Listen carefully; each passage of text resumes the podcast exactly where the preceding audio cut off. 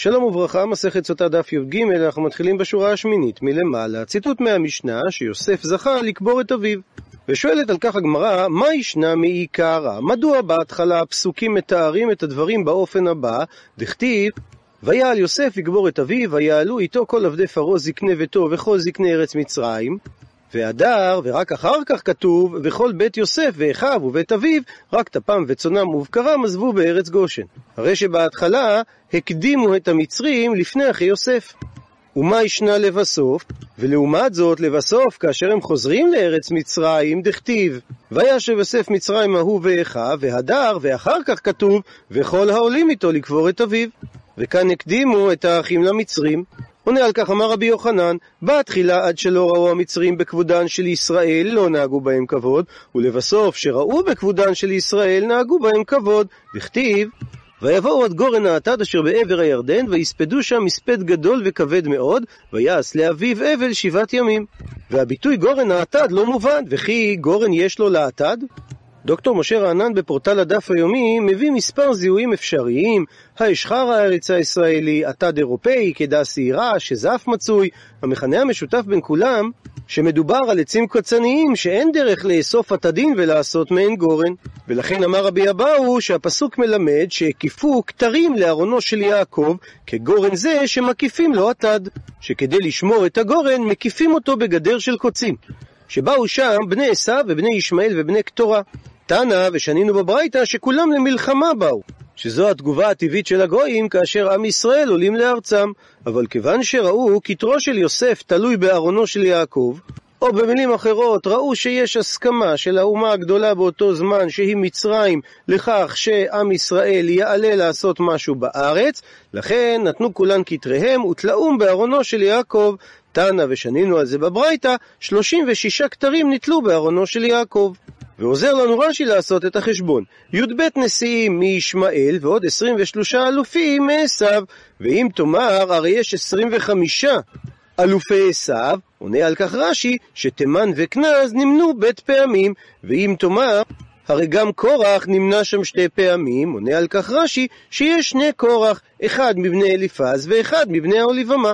כך שבסופו של דבר יש 35 מבני ישמעאל ועשיו גם יחד, וכתרו של יוסף יחד איתם, הרי 36 כתרים.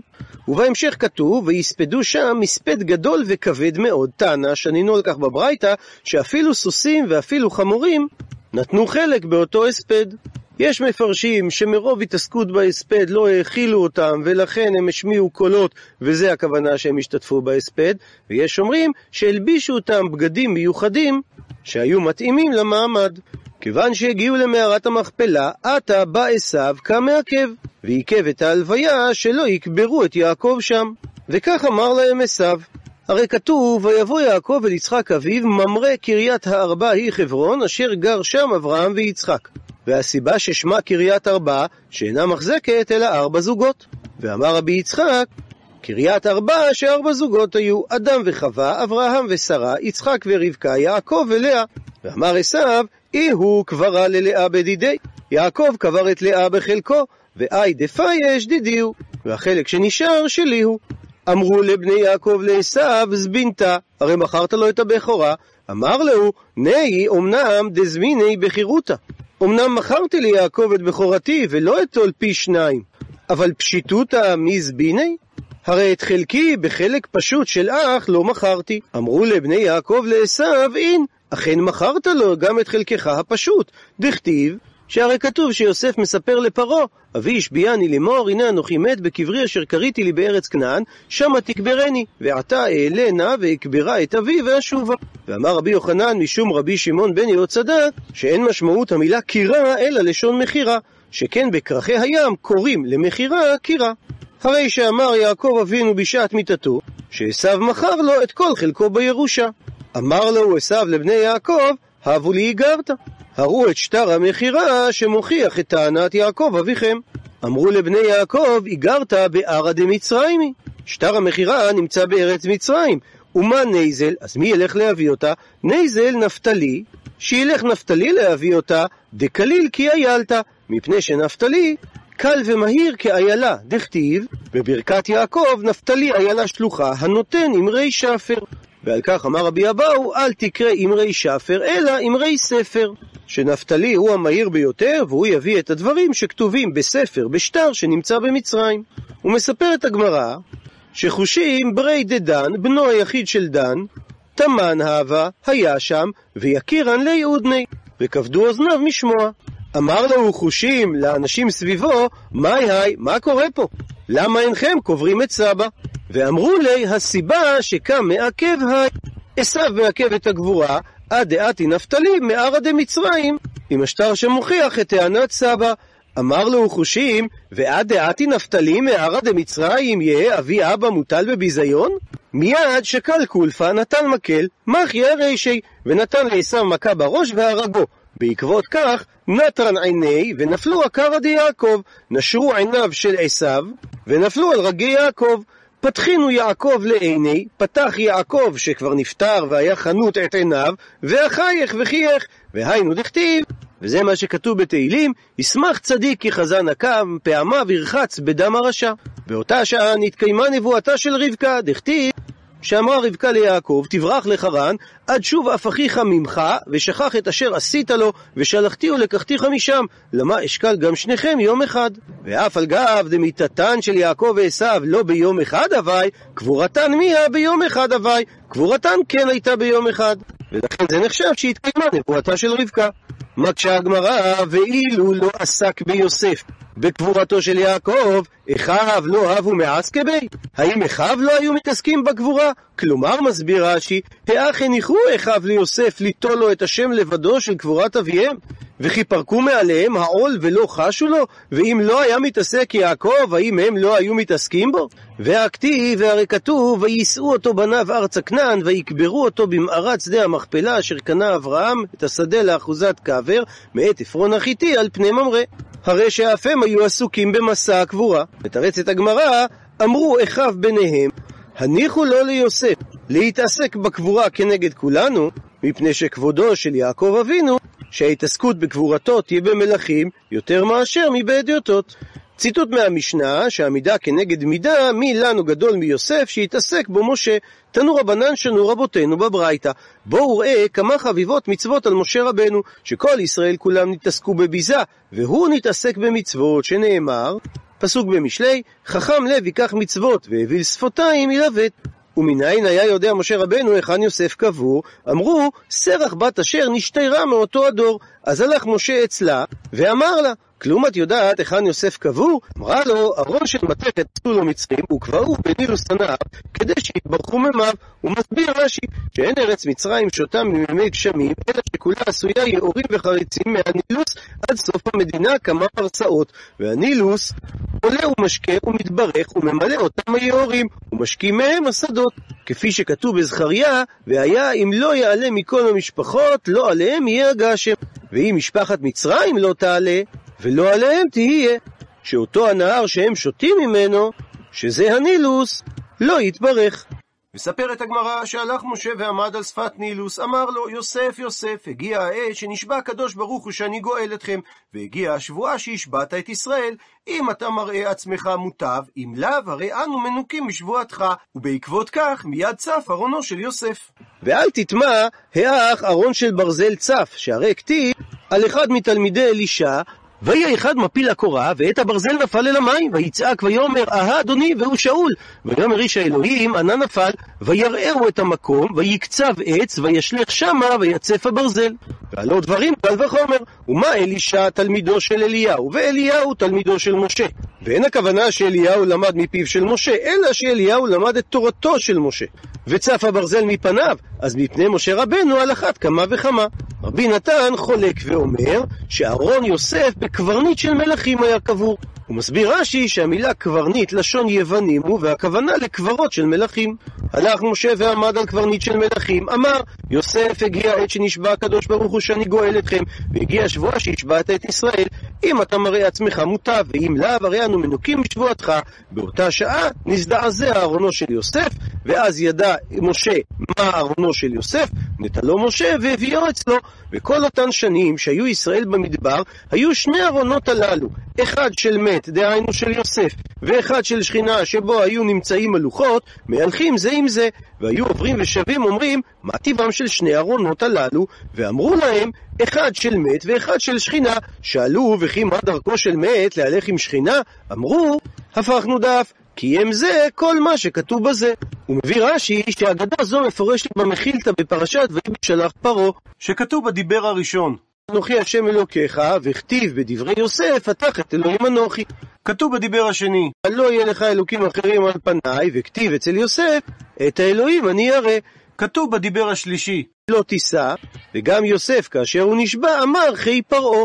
כתוב, זכור את יום השבת, וכאשר יוסף הזמין את האחים, הוא אומר לנער, ותבוח טבח ואכן, שזה מרמז ליום השבת. וכן שאר הדיברות, שכתוב לא תרצח, ויוסף לא הרג את פוטיפר, לאחר שהוא נעשה משנה למלך. כתוב לא תנאף, ויוסף לא נכשל באשת פוטיפר. כתוב לא תגנוב, ויוסף הביא בנאמנות את כסף אנשי מצרים וארץ כנען אל פרעה. כתוב לא תענה ורעך את שקר, ויוסף לא סיפר ליעקב מה שעשו לו האחים. כתוב לא תחמוד אשת רעך, ויוסף לא חמד את אשת פוטיפר. הוא מבאר את המכילתא מצוות נוספות שקיים יוסף, לא תשנא את אחיך בלבביך, לא תיקום ולא תיטור, וחי אחיך עמך. מקשה הגמרא, ואי לא יעסיק בי משה בקבורת יוסף, ישראל לא אבו מיעסקי בי? כלומר, בדומה לשאלה מהעמוד הקודם, האח הניחו ישראל למשה להתעסק בו לבדו בקבורת יוסף? האם הם לא חששו לשבועה שיוסף השביע אותם?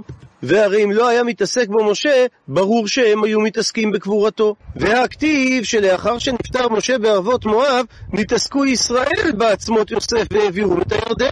שכתוב ביהושע, ואת עצמות יוסף אשר העלו בני ישראל ממצרים, קברו בשכם, בחלקת השדה, אשר קנה יעקב מאת בני חמור אבי שכם במאה כסיתה, והיו לבני יוסף לנחלה.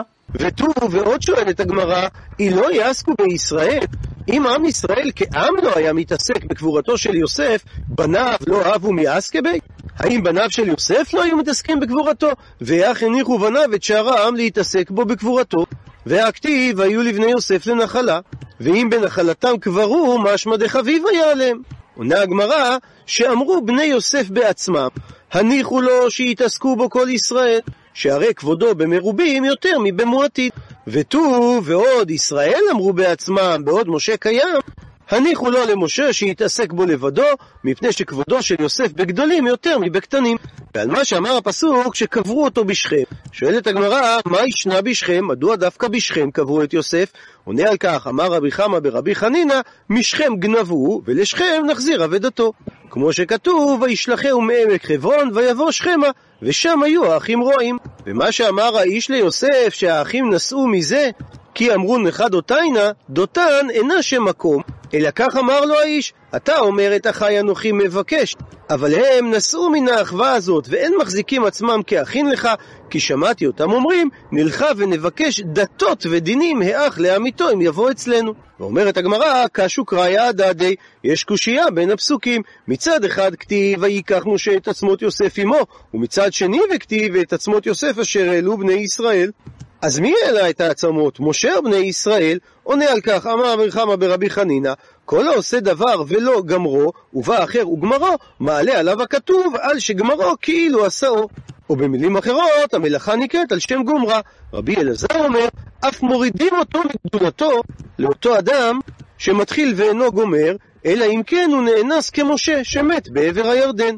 והוכחה לדבר דכתיב, ויהי בעת ההיא וירד יהודה. רבי שמואל בר נחמני אמר, אף קובר את אשתו ובניו. דכתיב, גם זה ביהודה, ותמות בת שועה אשת יהודה. וכתיב, היה מותר ועונן.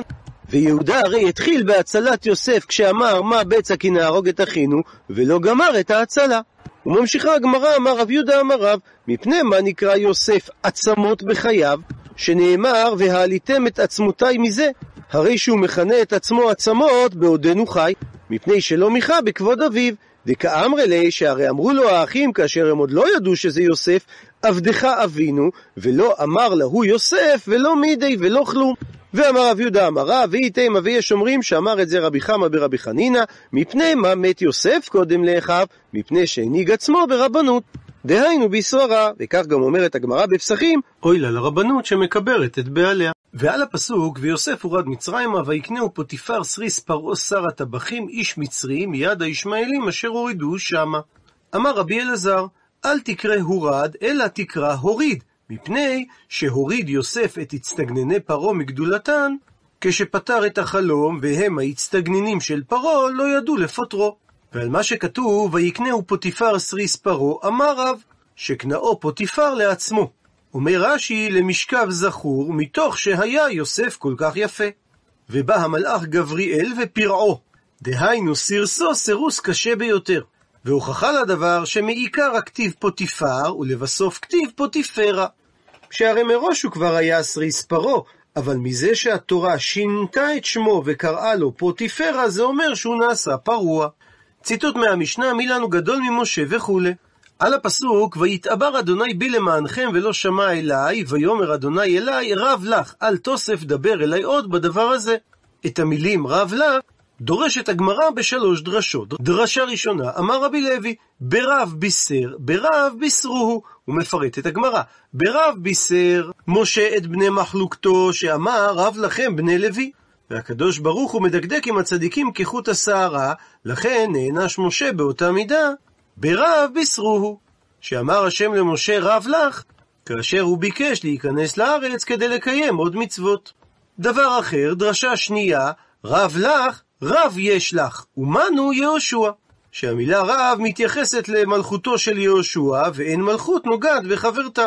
דבר אחר, דרשה שלישית, רב לך, שהמילה רב מתייחסת לקדוש ברוך הוא, שאמר לו השם, שלא יאמרו הרב כמה קשה ותלמיד כמה סרבן.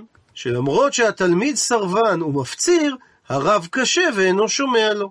וחוזרת הגמרא ושואלת לגבי הדרשה הראשונה, וכל כך למה? מדוע נענש משה שלא להיכנס לארץ על משפט יחסית שולי שהוא אמר לבני מחלוקתו? עונה הגמרא תנא שנינו דבי בבית המדרש של רבי ישמעאל לפונגם לה שכנע. מסביר רש"י, לפי כוח הגמל מרבין במסעו, אז אף כאן, לפי צדקתו של משה, מדקדק אחריו ריבונו של עולם. וממשיכה הגמרא, כתוב, ויאמר עליהם בין מאה ועשרים שנה אנוכי היום, לא אוכל עוד לצאת ולבוא, ואדוני אמר אליי, לא תעבור את הירדן הזה. והמילה היום היא לכאורה מילה מיותרת, שאין תלמוד לומר מה ללמוד מהמילה היום. אלא מכאן לומדים שאמר להם משה, היום מלאו ימיי ושנותיי, ללמדך שהקדוש ברוך הוא משלים שנותיהם של צדיקים מיום ליום ומחודש לחודש. דכתיב, נקרא בפנים, לא תהיה משקלה ועקרה בארצך את מספר ימיך המלא. ועל המשך הפסוק לא אוכל עוד לצאת ולבוא, שואלת הגמרא, מהי הכוונה שמשה אמר שהוא לא יוכל לצאת ולבוא?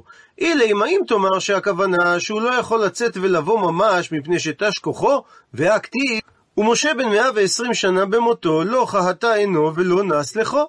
והוכחה לדבר וכתיב, ויעל משה מערבות מואב אל הר נבו ראש הפסגה אשר על פני ירחו, ויראהו אדוני את כל הארץ, את הגלעד עד דן. ותניא, ושנינו על כך בברייתא, ששתים עשרה מעלות, מדרגות היו שם, ופסען משה בפסיעה אחת. מה שאומר שמבחינה פיזית לא תש כוחו, אלא אמר רבי שמואל בר נחמני, אמר רבי יונתן, שמשה אמר שהוא לא יוכל לצאת ולבוא בדברי תורה, מלמד שנסתתו ממנו שערי חוכמה. ובהמשך כתוב, וילך משה ויהושע ויתייצבו באוהל מועד. תנא, שנינו על כך בברייתא, אותה שבת של דיו זוגי הייתה. מסביר רש"י, שני זוגות, שני חברים היו, בהתחלת היום למשה, וסופו ליהושע.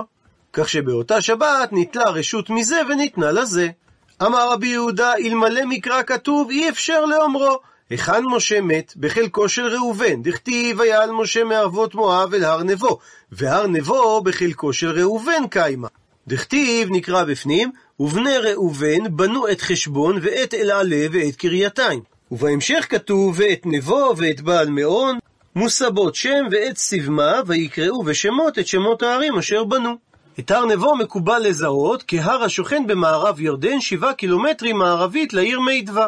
אבל מצד שני, והיכן משה קבור בחלקו של גד, דכתיב, כאשר משה מברך את שבט גד, ויה ראשית לו כי שם חלקת מחוקק ספון, ויתר ראשי עם, צדקת אדוני עשה ומשפטיו עם ישראל. ומשמעות המילים חלקת מחוקק ספון, שהמחוקק שהוא משה רבנו, ספון, טמון בחלקו של גד. ומחלקו של ראובן עד חלקו של גד, כמה הבי, מה המרחק? ארבעה מילין. בקירוב ארבעה קילומטרים. אז אותן ארבעה מילין, מי הוליכו? מלמד שהיה משה מוטל בכנפי שכינה, ומלאכי השרת אומרים את המשך הפסוק, צדקת השם עשה ומשפטיו עם ישראל, והקדוש ברוך הוא אומר, פסוק בתהילים, מי יקום לי עם מרעים, מי יתייצב לי עם פועלי אבן. מי עכשיו במקום משה יקום לי עם מרעים להוכחם לשמי. ושמואל אמר שכך הקדוש ברוך הוא היה אומר, פסוק מקהלת, מי כהחכם ומי יודע פשר דבר, חוכמת אדם תאיר פניו ועוז פניו ישונה.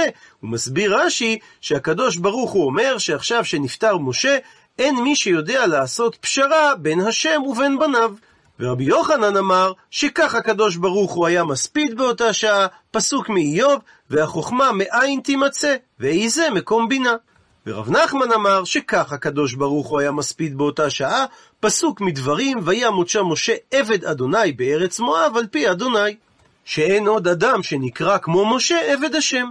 סמליון אמר, ותוספות במקום הביא את פירוש רבנו חננאל שמדובר על מלאך, ורש"י אומר שמדובר על שם חכם.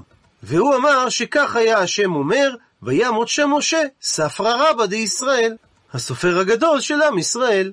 ועוד באותו עניין תניא שנינו בברייתא, רבי אליעזר הגדול, שהוא רבי אליעזר בן אורקנוס, אומר, 12 מיל על 12 מיל, 12 קילומטר רבוע, כנגד מחנה ישראל, היה בת קול משמיע ואומר, וימות משה ספרא רבא דישראל. ויש אומרים שכלל לא מת משה, מפני שכתיב האחת, כתוב כאן, וימות שם. בכתיב האטה, וכתוב שם במתן תורה, ויהי שם עם אדוני ארבעים יום וארבעים לילה, לחם לא אכל ומים לא שתה, ויכתוב על הלוחות את דברי הברית עשרת הדברים. מה להלן במתן תורה עומד משה ומשמש, אף כאן במיתתו עומד ומשמש. וכך מבאר הרמב"ם בהקדמה לפירוש המשנה, שאחר כך עלה משה אל ההר בחצי היום השביעי לחודש אדר, כפי אשר דקדקה הקבלה, והיה המקרה ההוא אשר קראו מוות בעינינו, בשביל שחסרנו ופקדנו אותו, וחיים לו לכבוד המעלה אשר עלה אליה. וכן אמרו במסכת סוטה, משה רבנו עליו השלום לא מת, אלא עלה ומשמש במרום, והדברים באלו העניינים ארוכים מאוד ואין זה מקומם. עד לכאן דף י"ג. למעוניינים בהרחבה, סיפרה הגמרא שחושים בן דן הוא זה שהרג את עשיו. ועל כך הקשה הגאון המפורסם, רב חיים שמואלביץ', שהיה ראש ישיבת מיר.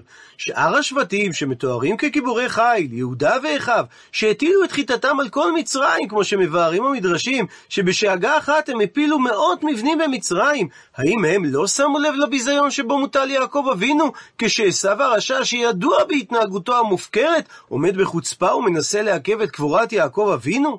כיצד לא עלה על דעתם של השבטים לעשות מה שעשה חושים? ומדוע דווקא חושים החירש הגיע למסקנה שאת עשיו יש לסלק בכוח, ואין שום היגיון להמתין עד בואו של נפתלי, כדי להוכיח את הדבר הפשוט, שמקומו וזכותו של יעקב להיקבר במערת המכפלה, ואין שום צד היגיון בכך שהוא ימשיך להיות מוטל בביזיון, משום ערעורו משונו של עשיו, שאינו ראוי כלל וכלל להיות מונח במערת המכפלה, סמוך לקברות אבותיו, שהרי עשיו הרשע היה מתנהג באורח חיים המנוגד מכל וכול להשקפותיהם של אבותיו הקדושים. והסיק מכאן הגאון רב חיים שמואלביץ' מסקנה מעניינת. פעמים שמתוך הדין והדברים נשמטים מעיני המתדיינים פרטים חשובים. הוויכוח נסחף לפעמים לפסים שוליים, כאשר המצב האבסורדי אינו ניכר לעין. השבטים שהחלו בוויכוח עם עשיו, הסתבכו עמו בדין ודברים, דבר שסימא את עיניהם. המציאות המדכאת והמקוממת שיעקב אבינו הצדיק מוטל בביזיון, ועשיו הרשע מערער על חלק הגבורה, לא קיבלה את הביטוי ההולם בשעת הוויכוח. כיוון שהוויכוח הסב את תשומת הלב מן המציאות, והשבטים כולם, מתוך רצון לענות לעשו על טענתו, נסחפו בדין ודברים, ולא מצאו פתרון אלא בשליחותו של נפתלי למצרים. וכאן באה לידי ביטוי תגובתו של חושים החירש. חירש אינו מסוגל להאזין לדין ודברים, החירש רואה רק את המצב כפי שהוא, בלי טיוח, בלי טענות ומענות, והמצב כפי שהוא, זעק לשמיים. סבא מוטל בביזיון, כיצד ניתן לעבור בשתיקה על כזה מצב מקומם? מיד שקל קולפה, מחי על רישי. לקח מקל, הרג את עשיו במכה על ראשו. מכאן שלפעמים עדיף להיות חירש, ולנסות להתייחס למצב כפי שהוא, כדי לא להסתבך בפרטים שוליים.